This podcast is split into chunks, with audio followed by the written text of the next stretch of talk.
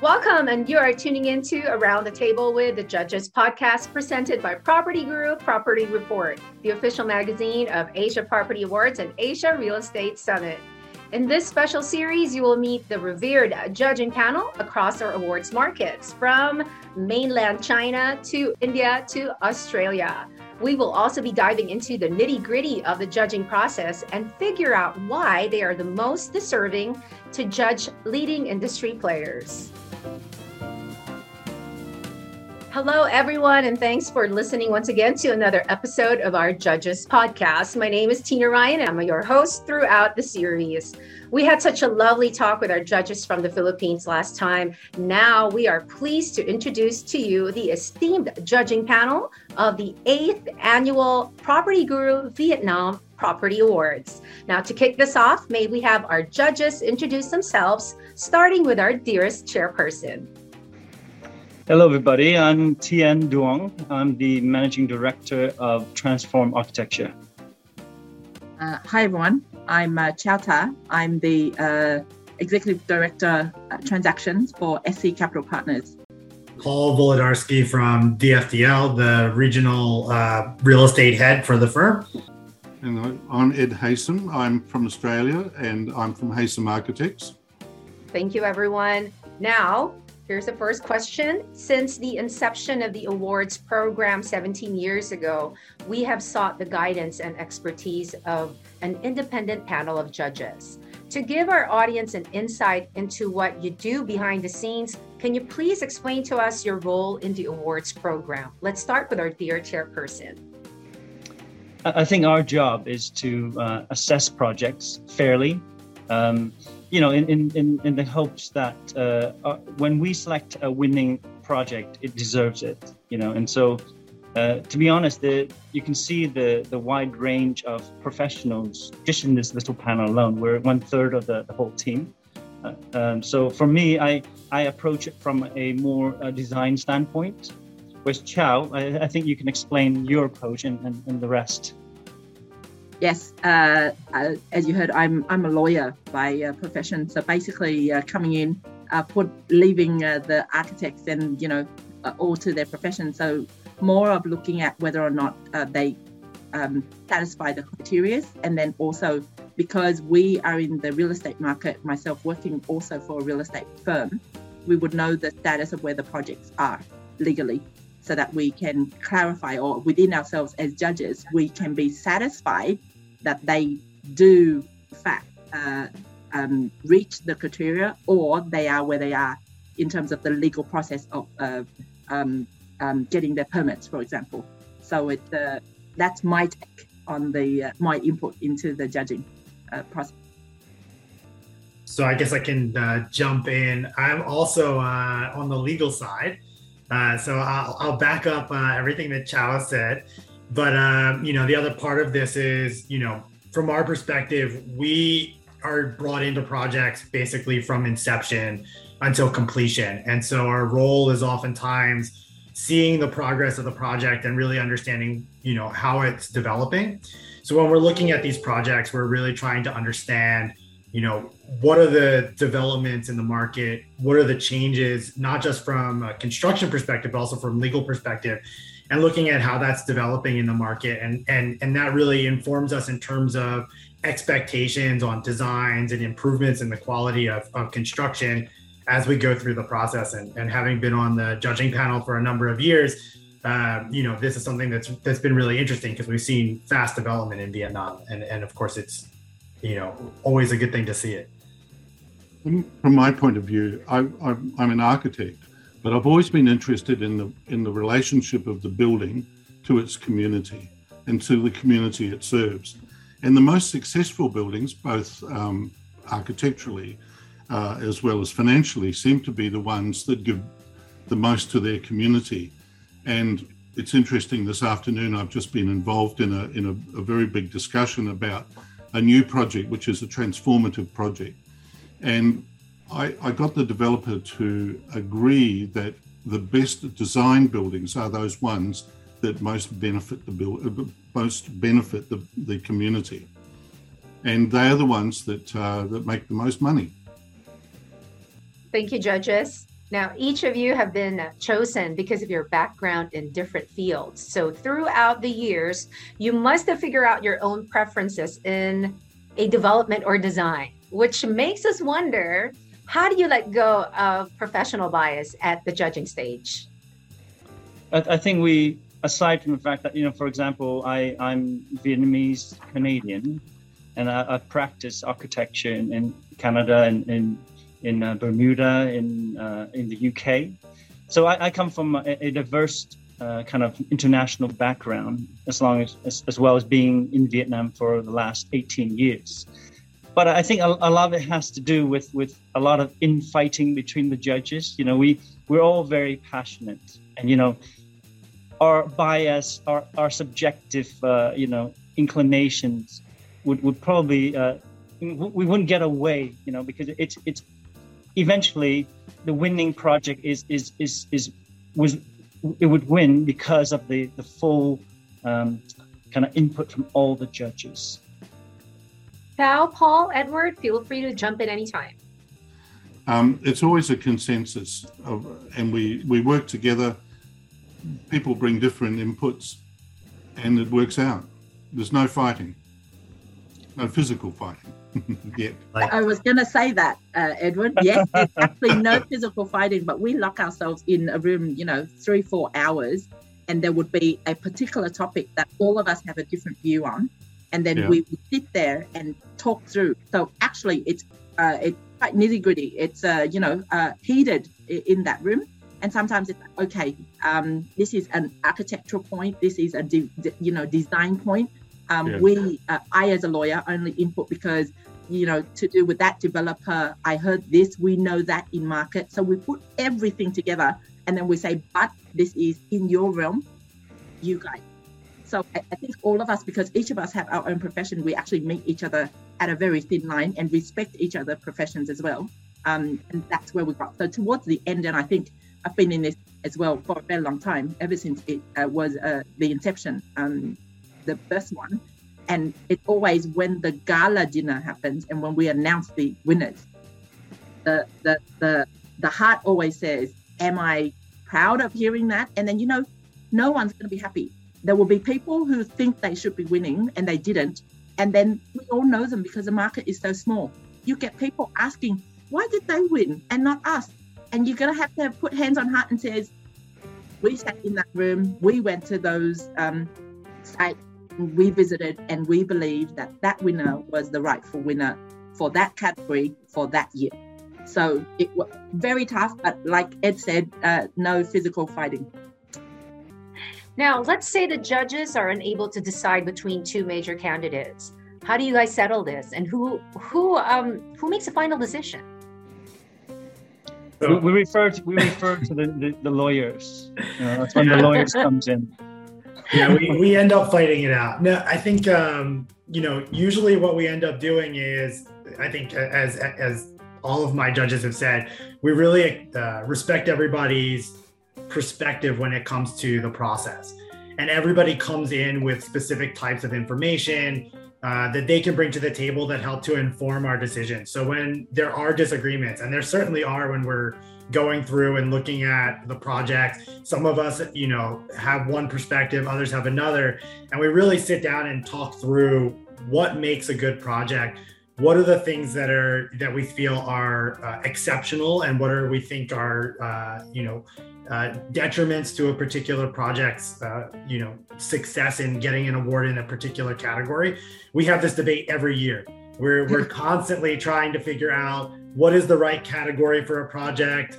Uh, you know, are they really meeting the criteria that we're looking for? And we really talk it through. It's not something that we just sort of, uh, you know, submit a form and say, that's it, let's add up the numbers. We really do go through the process, and we really do want the best projects to win. And I and I add to this also, I don't think it's been mentioned a lot, but um, all of us need to declare our conflict of interest. So, you know, uh, you've got service providers, uh, architects, you've got lawyers that are acting for clients, that are doing the development in the past, in the future, you know, all of that. So we would declare our conflicts of interest at the beginning.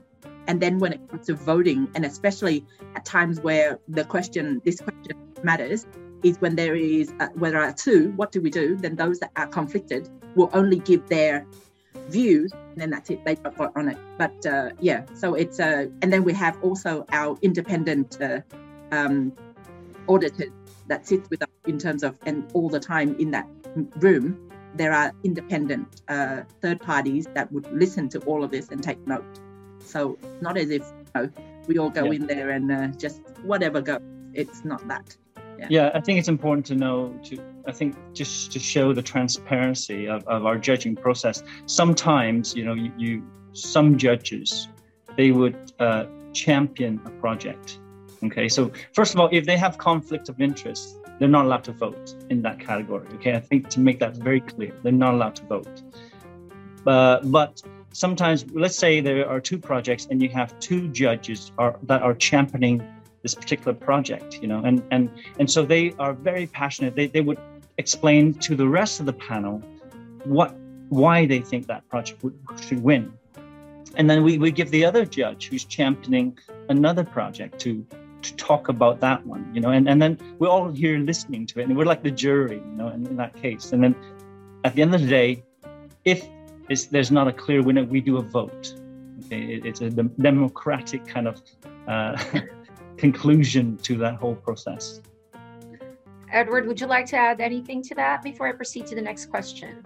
I think one of the interesting things for me is that um, a few years ago, we had someone who was very strong on sustainability above everything else. Um, and so they would really push, you know, a successful project was the project that demonstrated the most sustainability.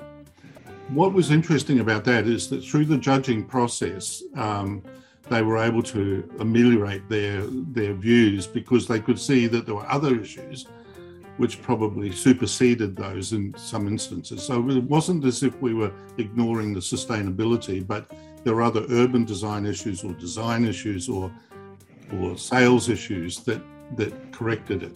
And I think that's the benefit of having people on the judging panel with different um, uh, skill sets and interests. So it works well. Now, this year, you added a plethora of new categories, mostly focused on residential. One category that stood out is the best wellness lifestyle development. How crucial is it to have this type of development in Vietnam and across the globe? I guess I'll, I'll, yeah, we're, all, we're all being very polite, you know, giving no, each other I... chances to go first. You see no, how you see how you see how civilized this judging panel is. But I'd like no. to be in that room though when you guys make that final decision. I want to yeah. see the action. um, I think uh, to answer that question, I think it's the trend. Um, trend meaning the trend where the market is today, where the population of Vietnam is today, in terms of the types of products that the population is looking for. So um, you know the whole. Uh, this is my view anyway. I think the whole COVID experience for everybody, um, the, you know, the worrying about health, about uh, safety, um, about uh, security for that.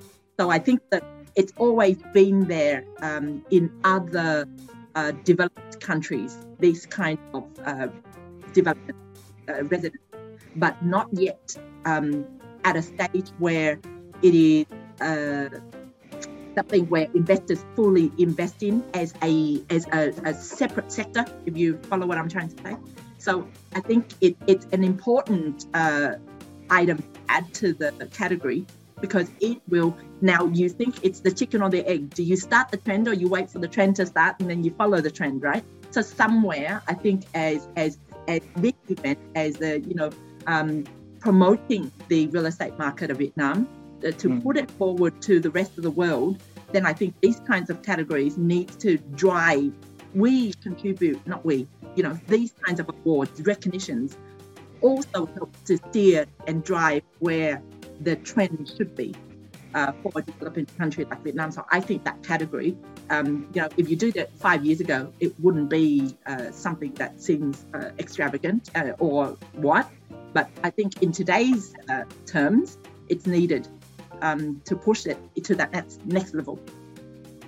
It's interesting that what COVID's done is it's actually added a whole layer of stress and tension to our societies, and that people are so you know people have, have lost their jobs, of course, but maybe regained them now. But they um, they're under enormous personal stress, and I think it's great that we've got this category coming up because it's not just for Vietnamese, it's not just for the people in Vietnam, but it's also promoting uh, an export market, if you like.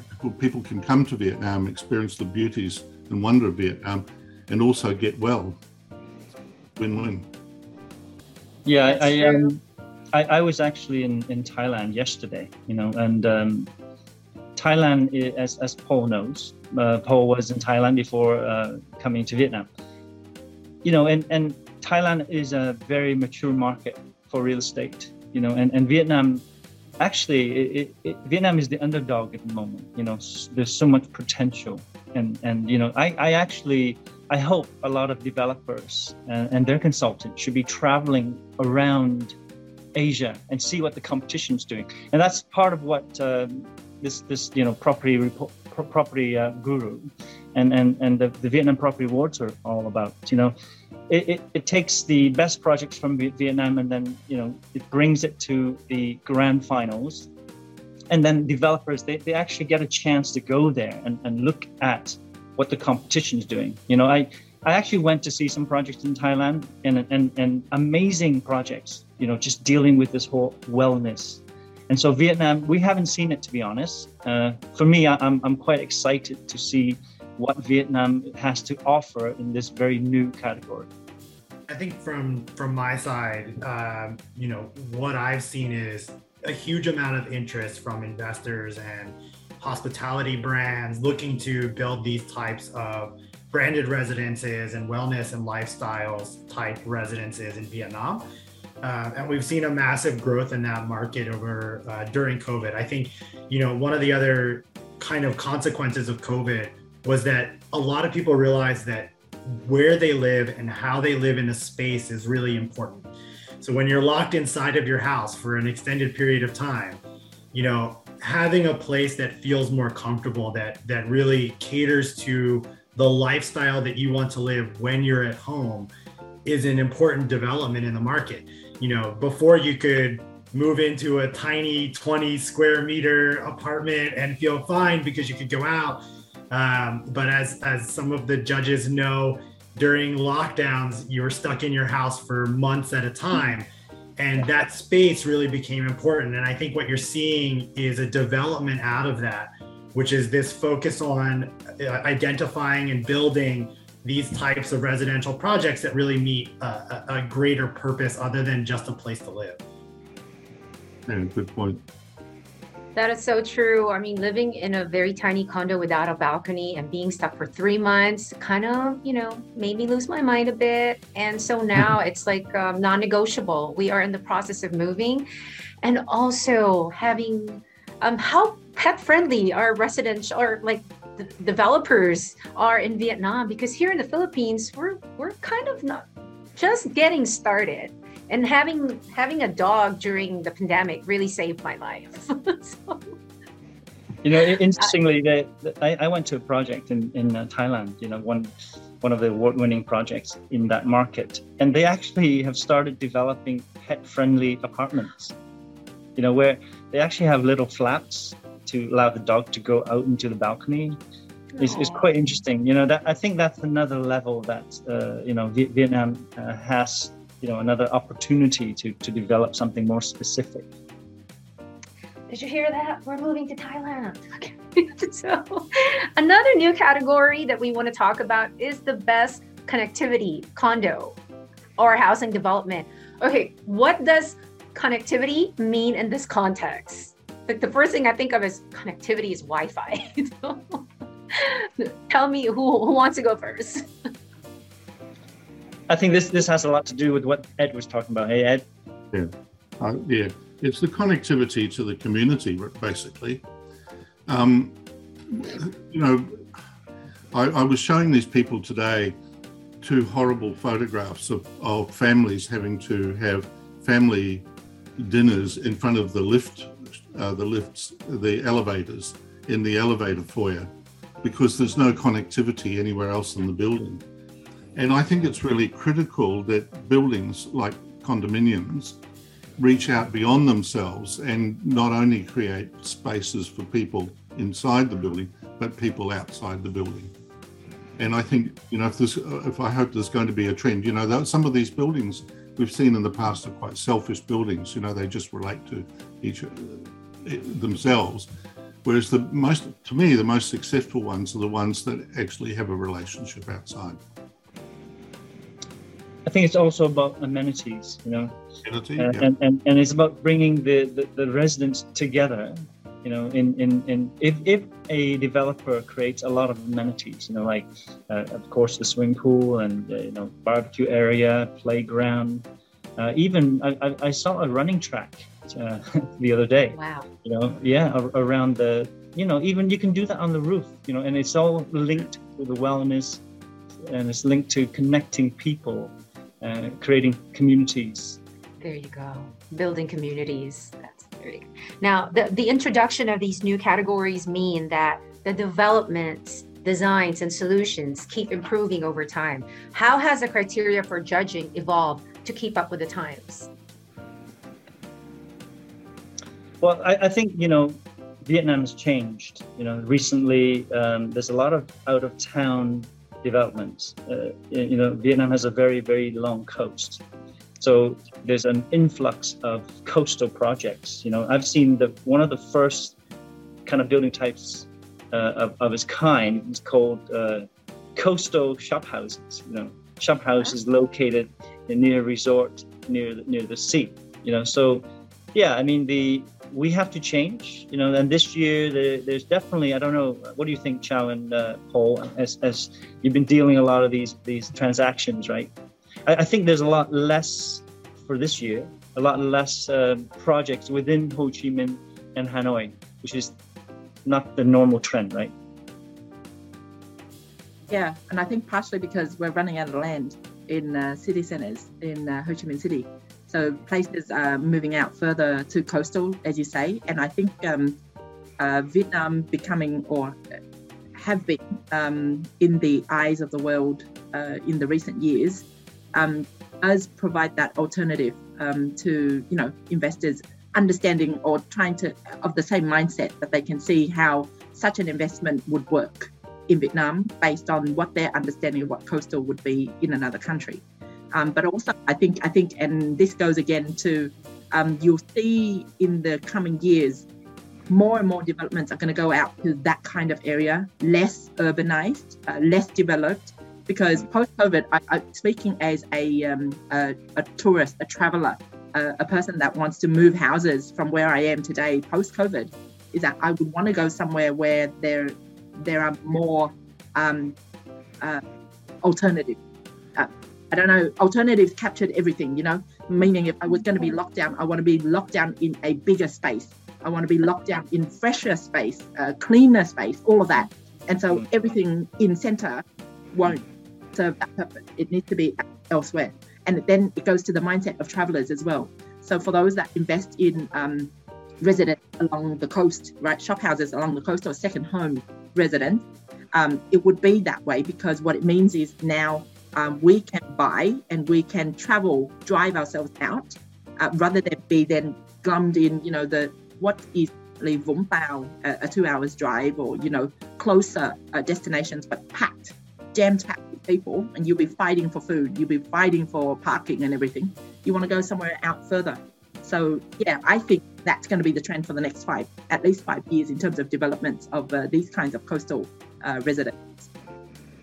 Seeing it in Australia where people are moving out of the C B Ds and moving out of the, the capital cities and going to more regional areas. And in Brisbane, there's an enormous growth in both the North Coast and the South Coast. They're doing exactly what you've just said. And it's helped by the fact that the internet speed uh, is improved significantly. So you don't actually have to be in the office anymore. You can you can actually do your work while you're in your bigger place. Um, right. And I think you're absolutely right, Joe. I think that's that's going to be the trend. We're going to see more and more of those things. And we and we learned, sorry, to add a little bit more, we learned during COVID here in Vietnam, especially being locked down, you don't need to be in your house. Go and rent a, a beach house in Da Nang, in uh, Ho Cham somewhere. You're still locked down, but you're in a different, uh, you know, a different space. And actually that is now becoming quite okay. It's okay because you can be anywhere and still working. Um, and, and it's becoming an, not a norm, but an alternative to work modes, right? So actually, I, I think it's going to become much more, uh, apartments is going to be that permanent thing where that's the permanent home. And then you have those homes that are more of the travel homes. Yeah. Who doesn't want to work at the beach, right? Go ahead, Paul. Exactly, exactly. That's right. I'm Even if you work twenty-four, twenty-four hours, you still feel like you're on a holiday. Although you can't do anything, you're just looking at it, but it's still better than not, right? And I think just to, to add on to this, you know, one of the other reasons I think that you see it a lot in Vietnam is, is because the, the residential market is really driven by Vietnamese buyers. So unlike some other jurisdictions in Southeast Asia that are more heavily driven by foreign investors that are purchasing up these types of properties, you know, Vietnam is really driven by Vietnamese investors who are, you know, you know, increasing middle class and increasing wealthy, who are looking at look at look, you know, alternative locations for their family to go, you know, investment properties, these types of things, which are also driving that interest. And, and COVID, with the borders being closed for so long, you know, I can say I, I I had no problem with the borders being closed in Vietnam. I got to travel all over the country. Um, there's so much to see. You know, my my wife and I got to go, you know, as far north as Sapa, and you know, to Dalat and, and other secondary cities that that had kind of been ignored. And you're seeing this interest in country of people going, okay, well, I I'd like to have a house here. I'd like to be able to spend more time in this city. You know, there are there are places in, in Vietnam that a lot of foreigners have not heard of, you know, like Kanto, that I know uh, Tien is, is doing projects there. And, you know, you're seeing this massive development, and it's it's very much driven by the local market, not not so much by foreign investors. Okay, now, next question. Our audience may be unaware of this, but our judges devote their time for free to our awards program. So what is it that makes this role worthwhile to you all? I'll jump in first if I can. Yeah, you can. I was going to say, uh, I just love seeing the properties. Um, you know, for me, as someone who's stuck in, you know, I think when you look at this background, you're thinking, oh, it must be interesting. But actually, I, I sit in this exact same spot for hours and hours and hours. And we work on these contracts, and we look at how to structure these projects and looking at, you know, how they're going up from a piece of paper, but being able to actually go out and see the sites and see how they're developing. And, you know, one of the fun things, at least for me, and I, I, I'll say this, you know, I think most of the judges can agree that when we get images of projects and we go to see, they don't always match. And it's really important for us to get out there. And, and for me, I love to just be able to see, this is actually what's happening. Because when you tell somebody, I worked on this project, or I had a minor role in this project, or, you know, we bought this project, you want to say that you're really comfortable with what you've actually told people you worked on. Uh, and you get to see, you know, how those projects develop. And then, you know, of course, there's also the camaraderie with the judges, really getting interesting perspectives from everyone. You know, we're all coming from kind of narrow focus. We have our, our area of expertise, and this really gives us all opportunity to learn from each other and, of course, improve ourselves in our in our field of practice. So just being able to do that is, is you know, great for me. And, of course, I loved seeing the, the development in Vietnam and being able to see, uh, you know, as cheesy as this sounds, the, the happy faces of the winners. And, you know, it's always fun calling that out. And, and, and you know, it's just a very enjoyable experience overall. I'm, I'm always happy to do it. You learn a lot when you're a judge. You you go and you you see how people approach projects a different way. I think I'm, I always find it an incredible learning experience. I love it. I, um, I'll add, uh, I actually originally um, wanted to join the judging panel when it um, V P A, uh, Vietnam Property Awards, was first uh, in Vietnam for the first time, because I wanted, um, sounds really terrible, but I'm going to do this. I want the award to be credible. um, credible, not just to those that wins it, but to the rest of the world that sees it. Because I think the Vietnam property market, and I'm uh, I eat, breathe, sleep real estate. So for me, it's me wanting the Vietnamese real estate and the market and the people that makes it stand out and be known in the global market. So that was the passion in which why I wanted to be a judge on B P A when it first came. And that's why I wanted to stay all the way, because you see it evolves over time and you see different judges come, different judges join, but there are those that are constant and those constant and that are still here today. I think all our hearts are there for the real estate market, and we want it to be the shining star. Mm-hmm. All the real estate there are in Asia, because we're here in Vietnam. So actually, it's a, uh, a, a patriotic, I'm Australian Vietnamese, but also also a proud thing that we're in this country, we're making some way, somehow change to it. So yeah, I, I'm a, it's it's free, mm. but you get the the different kind of satisfaction uh, doing it. Yeah, wonderful. Yeah, I, I think uh, you know we're we're all professionals in this market, you know, and so. Our little contributions to our, our own projects are very small, but for this awards, we, we get involved, you know, to somehow in our little way affect the built environment in, in a positive way, you know. So for us, it's it's about the, you know, you know what Ed was mentioning about the community. It's it's about uh, uh, proper transactions, credibility, you know, like, uh, you know, there are. I hate to say it, and it happens around the world, you know, like you, you have projects where the, the developers cannot build, you know, and, and there's issues legally with the projects. And we have our, our, our lawyers on our panel who, who, who look at that. And in a way, we're, we're kind of recognizing uh, good projects, good developers, but we're also helping to protect the, you know, the buyers, the, the, the consumers. You know, and for us, it's it's about credibility and our integrity. You know, so when we say that this award, we're very proud to announce this winner. It's a real award. You know, it's it's not something you upload to the internet and you get the award. And I think that's a key issue. Uh, you know, which which we we're very proud of, or I am anyway. Right, and uh, sorry to end what Tindi's saying, and I know he's alluding to things, but uh, this is real. This is where we go, we see it, we judge it, we put our uh, minds to it, we ask questions, and we put our hands to our heart. Whereas there's other awards that you can actually apply online and get it. So yeah, that's it. Exactly. And, and and I think there's something I, I forgot is that we are on the ground. You know, we, we, we the, the, the panel of judges are international professionals who've, you know, Paul, you're from America, aren't you? You know, and, and so... You know, we, we come together, but we know the market. You know, we know what those projects are all about, inside out.